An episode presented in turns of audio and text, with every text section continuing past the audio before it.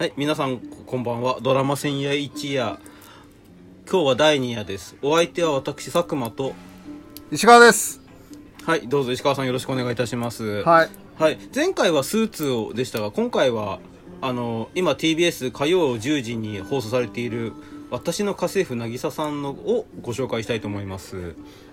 はい。石川さんは、渚さんはご覧になっていますか？見てますよ。全然。なんか、うん、はい見てます。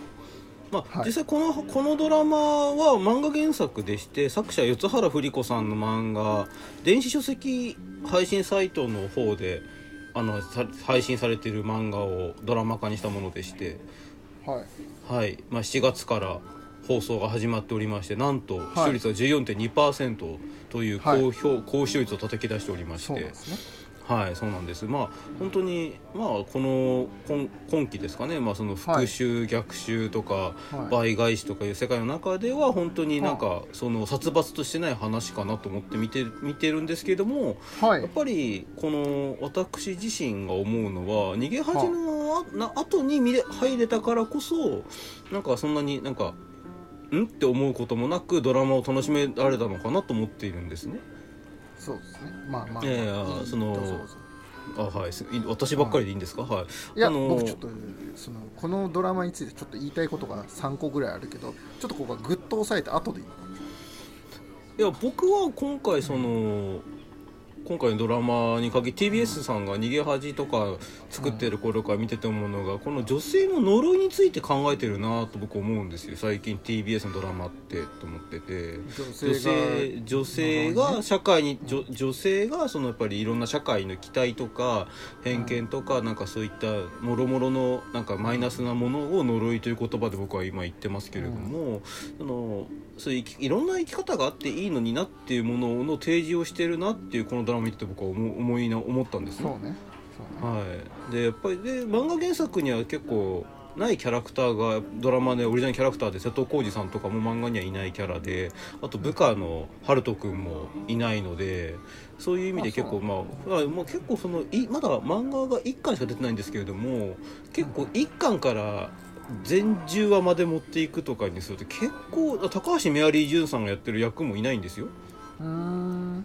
というぐらいやっぱりそのキャスティング増やめ増やしてやっぱドラマにしないといけませんし、やっぱはい。り結構もう漫画原作だともう結婚に行っちゃうんですよね2人が結婚してんの一巻なのに。えけいや一巻でその結婚前提でお付き合いしませんかって話になっててそこで今度その恋愛偏差値が低いその主人公のあメイちゃんメイさんが多部未華子さんが演じるメイさん漫画のキャラクターメイさんがその恋愛したことがないというか恋愛に全く経験がない中おじさんと恋をして結婚まで行くっていうところが今の連載中なもので前はその そのか彼女とその渚さんの持ってる過去に折り合いをつけて2人で一緒に生きていこうってところまでが今第1巻まであの載っているんですけれども。なるほどね。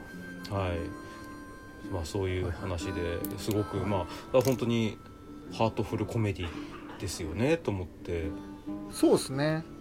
なんかそういうのってなんか結構なんかドラマあ見ててやっぱり一日をつの寝る前に見るにはすごくいいドラマだなと思いますし私は、はい。あの多部未華子さんがすごいファッションがすごいおしゃれだなと思うんですよね。あの服装がすごいおしゃれだなと思って。まあね。は確かに。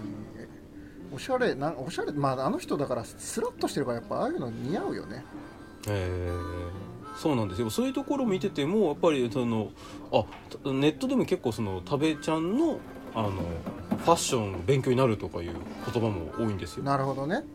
はい、ということで石川さん3つほどなんか気になる点があるということでそれをまずじゃあ。今3つって言ったけどみうん3つっていうかなんかね違うんですよ、はい。まずね言いたいことは、はい。俺が言いたいことははいその食べちゃんは確かに可愛いよ。すごく可愛い。はい。けどあなたが言ってたようにまずね、はい。28歳で焦る年かなっていうのは確かになと思うああ確かに。第1話で28歳の誕生日でどうしようどうしようっていうふうに右往左往してて妹からタンプレで汚い部屋を掃除する家政婦さんとして渚さん紹介されましたからね。ちょっとそれは古確かに。くないと思って価値観確かにその漫画でもそれ書いてなかったんですよね年齢のことは。言ってないんですよ。なんかあのねいや今28歳で結婚してない人って普通じゃん。だって平均初婚年齢が30歳ぐらいになってるのに28で結婚してない人の方が多いわけじゃん。そうですね。確かにうん。確かに、だからすごいあのなのに1話だと結構親ってそのいろんな人がいていいはずなのにいきなりそのうんいきなりその28歳だからなんとかだからって言われてもん？っていうのはやっぱありますよね。そうそうそなんかロングバケーションの時代は良かったよそれで。あの山口智子がさ はい。あの石川さんが大好きなドラマですね。そう俺ロンバケすごい好きでさでやっぱロンバケの一番すごいところはまあこれ言っていいのかどうかわかんないけどはい。言わない方がいいかな？言った言っていいな、まあ、今日は渚さんですあでも聞きたいですね。聞きたい。第1話の,、はい。あの結婚式の当日に婚約者がねこう失踪するんですよ。ああはいはいはいはい。あわかりますわかりますわかりますわかりますでこうこのね階段みたいなところをあの文金高島だかなんかでこう駆けはい上がるはいはいはいはいはいめちゃくちゃパンツはい見えてんだよねそれはそれは言わなくてよかったんじゃないですかね石川さん今のは。ね今のん？そこじゃないですよね。大事なのって今の話上大事なのって大事なとこは俺が言い20たいのは。年前で婚約者が破棄されて走うん走り走るところえ文金高うん。文金高島田の服装でその走ってる姿がやっぱりパンツはいらなかったはずだ。じゃああのね違う。俺が言いたいのはなんかやっぱむだって編集してる時に気づくじゃんそういうのってそれはもうカットできなかったんじゃない？カメラワーク上。いやなんかやっぱそういうところにこうリアリティを出してるんだろうなっていうのがちょっと偉いなっていうのとえ？あと、はい。あの私南春夫の南ですみたいなこと言うんだけどあの人31歳だからねババアみたいな役やったけど、ああまあ確かに山口智子さんが似たのはその年齢ですよね。そう。で31歳であんなにババアって言われてってさあれはもうはい。96年だからさ20今から25年前ぐらいのもう価値観だよ。そうですね。四半世紀前の価値観だから許されるけどさ渚さん前はだってちょっともうそういう価値観じゃないじゃんと思って。だからちょっとそこがまあ、まずそうですねいろんな生き方があってもいいと言っておきながらいきなり28歳だって言われちゃうとそうですよね。確かに確かに。言われてみればそうですね。あ,、はい。あとね俺が言いたいのは、2点目ですね。大森直っていう人がはいはい。もういやあのねこの家政婦の渚さんとあと、はい。あのなんだっけ。えーっと逃げ恥とはいあともう一個名前が出てこないけどななえー何かヒントくれれば。ガッキーガッキーが踊るやそれ逃げ恥って言うんですよね。つ逃げ恥。あれ？とは違う違うあの佐藤健とあの恋は続くどこまでもそうそうそうそうのなんかねドラマの特集をやってたんですよ。はい。で家政婦の渚さんはそのどこがキュンとする場所かって言って大森直がおじキュンするっていうのを聞いて。おじキュンですか？そうなんかやっぱこうちょっと可愛らしいんだってあれが俺にはちょっと信じられないよね。確かに。いや僕そのおじキュン僕もちょっとわからない世界ですけど。わかる。だって瀬戸君の方がやっぱかっこいいしあのマッケン石川さんもキュンしちゃうマッケンまあユーいましたっけ？ゴードンですよ。ああゴードンゴードンですよ。そうもうちょっとそこら辺ぐちゃぐちゃになってるちょっとね。そのあの整理しますよ。あのあのそう。ですよ。ゴーゴードンさんです。はい。ゴードンま前前田ゴードンさん。はい。瀬戸が部下のハルト君で。そう。の瀬戸君がライバルですね。大森直におじキュンはしないだろうと思ってさ、どうですかね。ちょっとこれは僕たちがその女性の心女心っていうのが多分わからないのかわからないですけどわからない。だってた俺だ本当におじキュンするかどうかこのこの話する前に殺し屋位置見てるからさ、はい。大森直が2001年に出たさ。殺伐としてるものを見てますね。映画なんだけど。いやなんかね大森直って俺一番最初に認識したのが「殺し屋市」っていう映画。はすごい海外で評価が高いんだけど、いはいですごい漫画原作にすごい似てるのよ。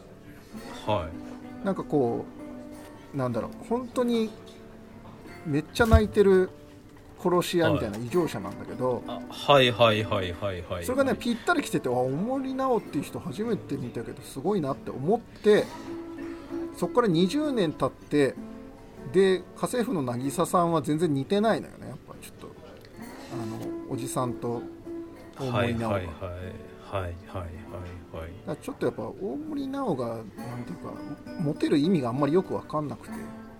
モテてはないですよ。まだ一応4話まで行っても。ああまあなんかもなんかでももう分かるじゃん。こうなんか受け入れられてるのがちょっと分かんなくて、あ多分それが受け入れられまあ多分それが僕がさっき言いたかったあの、あの逃げ恥があったからじゃないかなと思うんですよ。つまりその星野源というあまりモテない男のところにガッキーがみっくりがやってくるじゃないですか。だからそこそその方がその方ができてるからもう他者が家に上がるっていうものがその恋が続くの後に入ったら多分違和感があったと思うんですよ。ただ逃げ恥があってそのあったおかげかな多分それもあってそのハードルが下がって大森さんがいてもまあそんなに警戒とかギスギスすることはないかなっていうふうに下がったからこそ視聴率もあのいけたんじゃないかなと思うんですよ男女逆になってると思えばああなんかまあそんなになんかそのなんか石川さんのあの違和感が多分うん P 入れるよ今はちょっとそれは一回入れといてくださいね。はい。石川さんの、その、思ってるところが多分皆さん、その、視聴者さんたちのハハードルがちょっと下がった気がするんですよね。でもさじゃあ女の子がいるのは分かるよ。だって俺全然ガッキーが家にいても何のストレスもないもんだって。いやいやいやいやいやいやいやあれ？あれ？そういう話でしただけど大森直がさ、俺急に俺の家にいた俺ですらちょっとストレスあるもん。おいや前、それはやっぱり、そのラブ、ラブコメ、それは、それは、それは不思議、それは確かに110番ですよ、普通に。普通が110番案件ですよ。例えば、ね僕、それで私が、あの、石川さん待ってください。僕が、あの、石川さんのタンプレで準備したんですって言っても、信じてくれなさそうですもんね。逆に怒られそうです。逆に怒られますよね、俺。俺怒られますよね。だって で、俺も、俺怒られますよね。食べちゃんさ可愛いじゃん子供じゃん顔がいまあまあまあ、そうですね。なんかこう28歳って言っておきながらまあはいもう、ほぼ18歳ぐらいの顔をしてるもう全然変わらないですよね。あんななんかその身の丈に合わない広い家に住んでさ、はい。あの多分ちょっと発達障害気味なのかわからないけどちょっと今の、それもピー音だぞ 今の、今のピー音、今日ピー音多いですよ、今日この回。放送されんのかな？それは悪くなくないいやいや、やめましょうよ。こいや、今、私たち、渚さんの話してんだから、そのまあ確かに、おじ、だだから、だから妹が連れてきたからこそハードルが下がるわけですよ。だから、これもし、じゃあ俺もはいはい分かるの,、あの忙しいと部屋が片付かない男だったから俺もはい。だからあのあの子の気持ちすごい分かるの多部未華子の気持ちがね。はい、相原芽衣さんの気持ちよくわかると。分はい。かる。すごい気持ちよく分かるんだけどただちょっと、なんて言うんだろう。うーんなんかねあれだけ部屋が汚い人がそれであれだけこう寝ないで仕事をしてる人がなんか管理職は無理と思ってさちょっと。まあ、管理、自分の管理ができてない人は管理職できるのかっていう問いですそうそうそう自己管理ができてないね。のになんで管理職にすぐつけるねんっていうところもちょっと納得がいかなくて。ああ、だ結構そのまあドラマ漫画から入ってる私としても結構1話はん？面白いけどなんか引っかかるものがあるなっていうのはあるんです。よ。やっぱそこ20 28歳だったりそのなんでしょうね。いろんな急に仕事が抜擢されて上がってってとか、いやなんかなんかすごくでなんか僕今回北斗の剣が多いような気がしたんですよね。まあだからなんかこうさあのーなんだっけあのガッキーのやつもさこうサザエさん入れてみたりさ、あこはい、はい、う焦点入れてみたりとかなんかそういうのあるじゃん、はいまあエヴァンゲリオンとか入れましたね。そうそうそう。なんかそういうのを入れたら面白いかなっていうのでうん。で多分原作の人はじゃあうん。北斗の拳入れたら面白いかなって言って北斗の拳を入れたんだけど。原作ないですよ？北斗の拳下りは。だから原作じゃねえと脚ドラ本家が入れたんだと思うんだけど、はいはい結果的になんだろう北斗の拳ってそんなに最近の人見てないじゃん。あそうなんですよ。だからた多分そこなんですよね。きっとそこなんです、うん。そそすごいなんかいなその石川さんがうん。おっしゃりたいところ分かるんですよ、うん。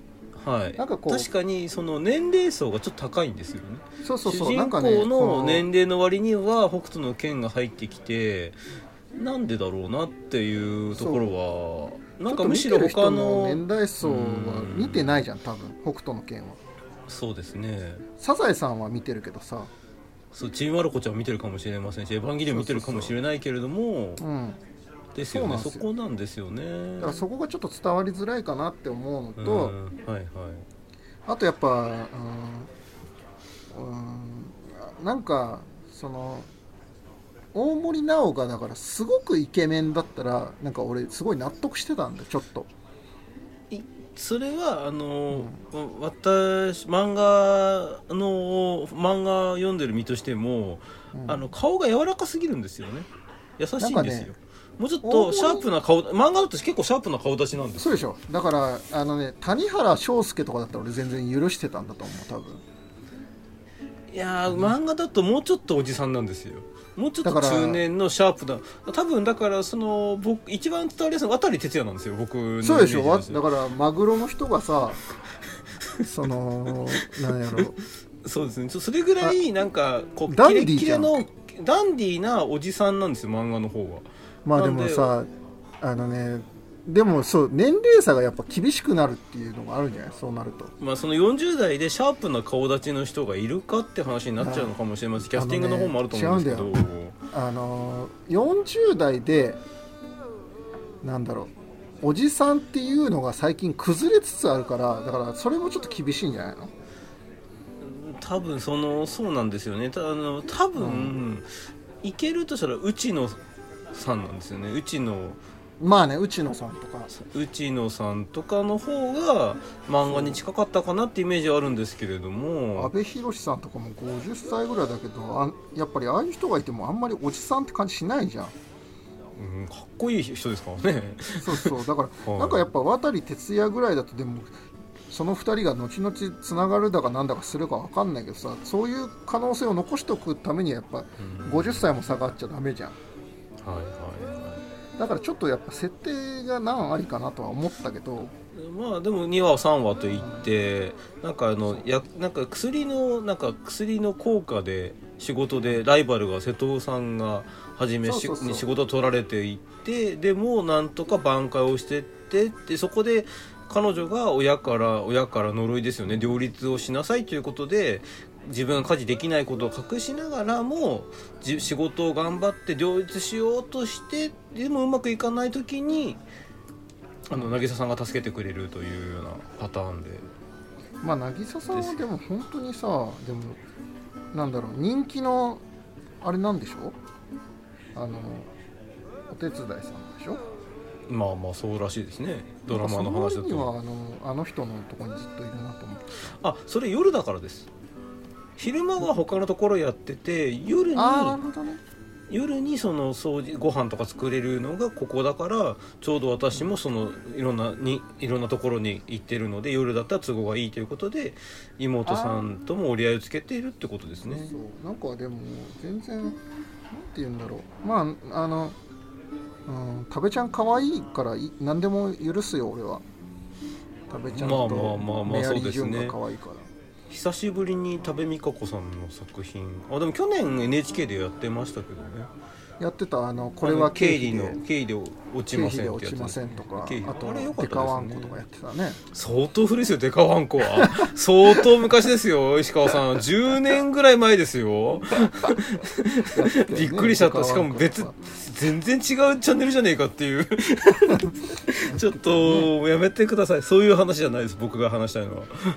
ただ本当にそういう、はい。なんかなんでしょうこれやっぱ感性なんですかね。そういうなんかうん、なんか逃げ恥僕はやっぱりどうしてもその逃げ恥がスペシャルでやってて7週ぐらいはで火曜日の10時にやっててそこからまあ多部未華子さんが部屋の中で恋ダンスをしてくれてそこからみんな第1話に行ったと思うんで、まあ、最高の導入だったかなと思うんですよこのドラマにとっては。なんかただ何がでもこのドラマと逃げ恥の差は何かなって思った時に、やっぱりその先ほど石川さんがおっしゃったようなそのうん。なんですかその価値観っていうんですか、その北斗の拳とエヴァンゲリオンとかサザエさんとかそのパロディをどう生かすかっていうところですよね。なんかうんあとやっぱ逃げ恥の方がうん。なんだろう。やっぱ新しい感じはしたけどね。あのそうなんですよね。そこそっての何なんですかね。いやだから逃げ恥はやっぱりさあの家事を仕事にするっていうさ感性はやっぱりそのなんだろう。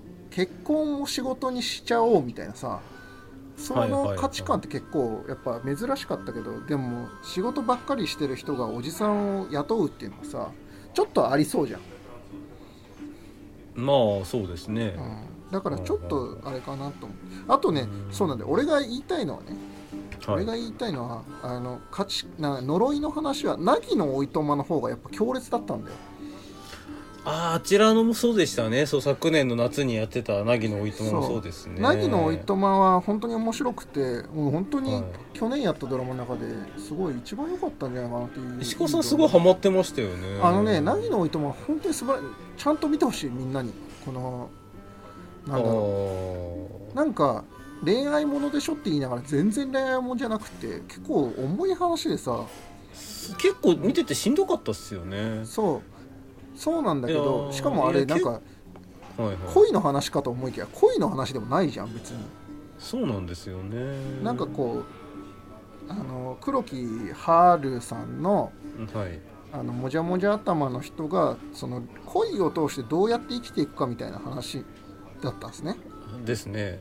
でそれでいろいろ彼氏とか親からの呪いをねこうなんとかこうくぐり抜けておいとましたいですみたいな話だったんですよそうですね。確かにその空空気を読みすぎてる女性がっていうことでしただからから、ね、呪いの感じであっちの方がやっぱハードだったし。うーん。でまあ作り方も第何話みたいなのもちょっとあそこからフォーマット取ってるなってちょっと思うとこあったのね。なんあー確かに言われてみればそのなんか似てる雰囲気ありますよね。そうそうそう。だから絵作りとかは。一緒なんだけど凪のおいとまよりもちょっと軽めなものを作りたいなっていう感じなんじゃないかなと思って、はいはいえーそれがまあうまくいった。はいはい。はいテレビ TBS のテレビに出てたあのテレビを20時間見る主婦っていう人が言ってたのははい。やっぱ火曜日は仕事の始まりで結構なんだろう緊張感があるからはい。ああいうなんかいなんだろう気軽に見れるドラマがやっぱり火曜日はいいって言ってて、はいはいはい。うんまそれはわかりますよね。あ確かになとは思う。うん。だから月9もその路線で行けばいいのにってちょっと思うんだよなそのまあやっぱりだからそういうふうになんかもうほっとできるものが割と少ないですよねっていうのがそうそうそう。最近のドラマでは思いました、うんその中でやっぱりこの話が入ってきたのはやっぱりこの時期このタイミングでまあこの今ギスギスした社会でホッとできるっていうか気軽に見られるものがあるっていうのはやっぱすごい地上波であるっていうのはすごいありがたいなと僕は思うんですよね。ね、はい、で結局恋の行方はどうなるのかって話なんでしょ？どうせ瀬戸君になるか医者になるか。瀬戸君医者渚さんですからね。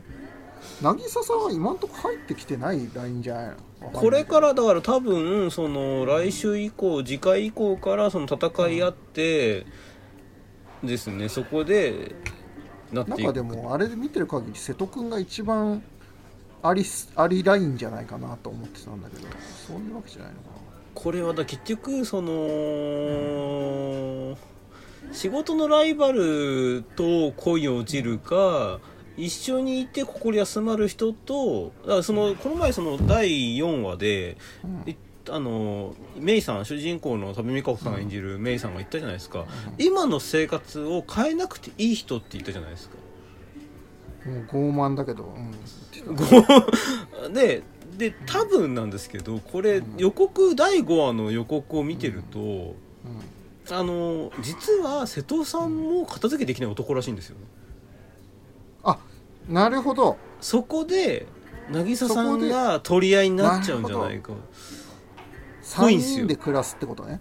新しい。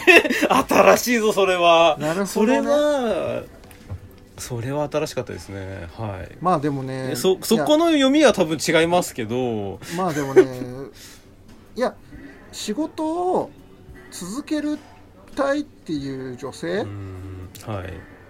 はたくさんいると思うんだよ。で俺それは全然いい話でさいいと思うんだよ、はい。本当に。はいはい。すごいいい話なんだけどそしたら亭主は仕事をやらなくてもいいっていう感じにしたらいいんじゃないのかなっていつも思う。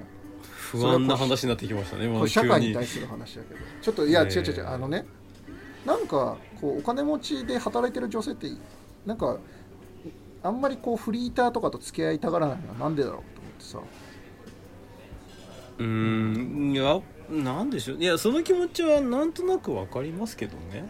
ちょっとドラマと外れたね。ちょっと外れましたね。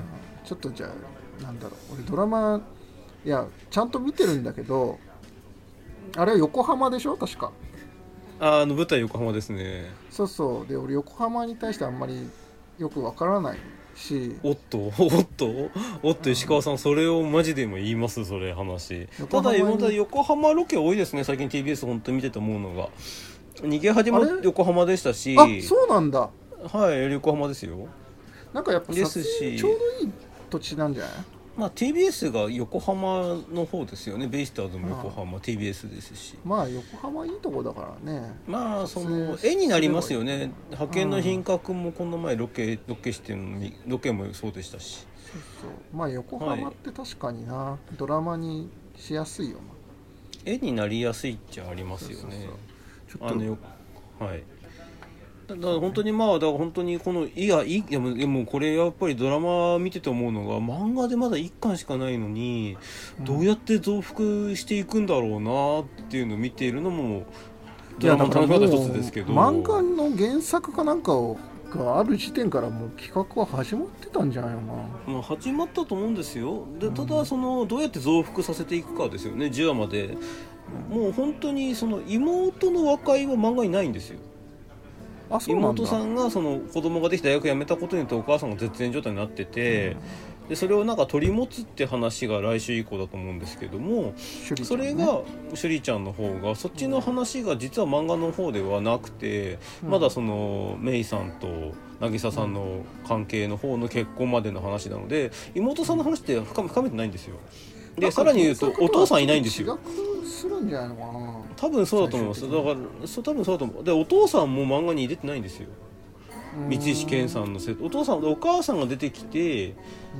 お母さんがそうわーわー言ってきてそこをえなんかちょっとめあのメイさん頑張ってんですよって渚さんがフォロー入れて妹と母の公認のいい男に入っていって男、それで一方渚さんどんな人なんだろうって入ってってその実は漫画だと渚さん。製薬会社の人だったんですよもっと。あそうなんだ。はい、でお母さんの病気を助けたいけど医者になる暇もないからはあ。その MR になって勉強して薬のこと勉強して人を助けようと思っててお母さんと、はお母さんの看病してったんですっていう話だったんですよ。それへでーそれでその仕事を辞めて家事の方でおお母さんになりたかったっていう夢を叶えるために家政婦になったと。そこで妹趣里さん演じるあの、うん。妹さんと出会ってそれで MR の大変さを知ってるのでお姉さんを助けたいでも姉さんを助けたいということでうん。動いてったのがその背景だったんですね。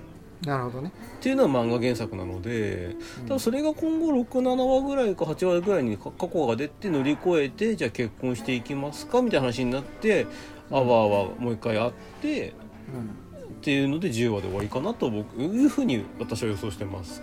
OK まあちょっとねコロナで途中で終わるのだけはやめてほしいなっていつもいろんな番組見ながら思ってるからさ。そうですね。B BG だっけ？ボディーガードなんかなんか5話とかで 7, 7話で終わりましたよねあれ。7話か。なんかねすごい早く終わっちゃったなと思ってされ？残念なんだよ。もう終わったのって思って。そうそう。でも次はあれやろ？あの9月に始まることが決まってるからさドラマがね。はい。渚さんの後だから6 BG の話ですか？それとも渚さんの話ですか？渚さんだからの次が渚さん。9月15日から予定だからだからはあとあまあでももう5話や5話や4話やってるんだもい、4話やってるので残り6話ですからちょうどんなすごいな。視聴率も12.4とか7でそうですね。キーープしてます。そうなんそうなんですプはい。阿部ちゃん可愛いしあいみょんもいい歌だから全然いいっす。はい、ということで今日のドラマ「千夜一夜」第2回目は家政婦の渚さんをお送りいたしました、はい。次回は何にしますか？えっ、とアンサング・シンデレラ。え？あの地上波ですよね。あ待ってください。じゃあ待ってください。あのドラマの話ですけど急に韓国ですか次？まあねかんイテワンクラスはね本当に面白いからみんな見てほしいんだけれどまあどうしてもっていうならアンアンサング・シンデレラでもいいよ。はいじゃあ次回はアンサング・シンデレラでお願いいたします。はいじゃあい。石原さとみかわいいねってことでなんか面白く締めるか、はい。無理だな。おやすみなさい。はいでは終わります。ありがとうございました。はい。はい失礼します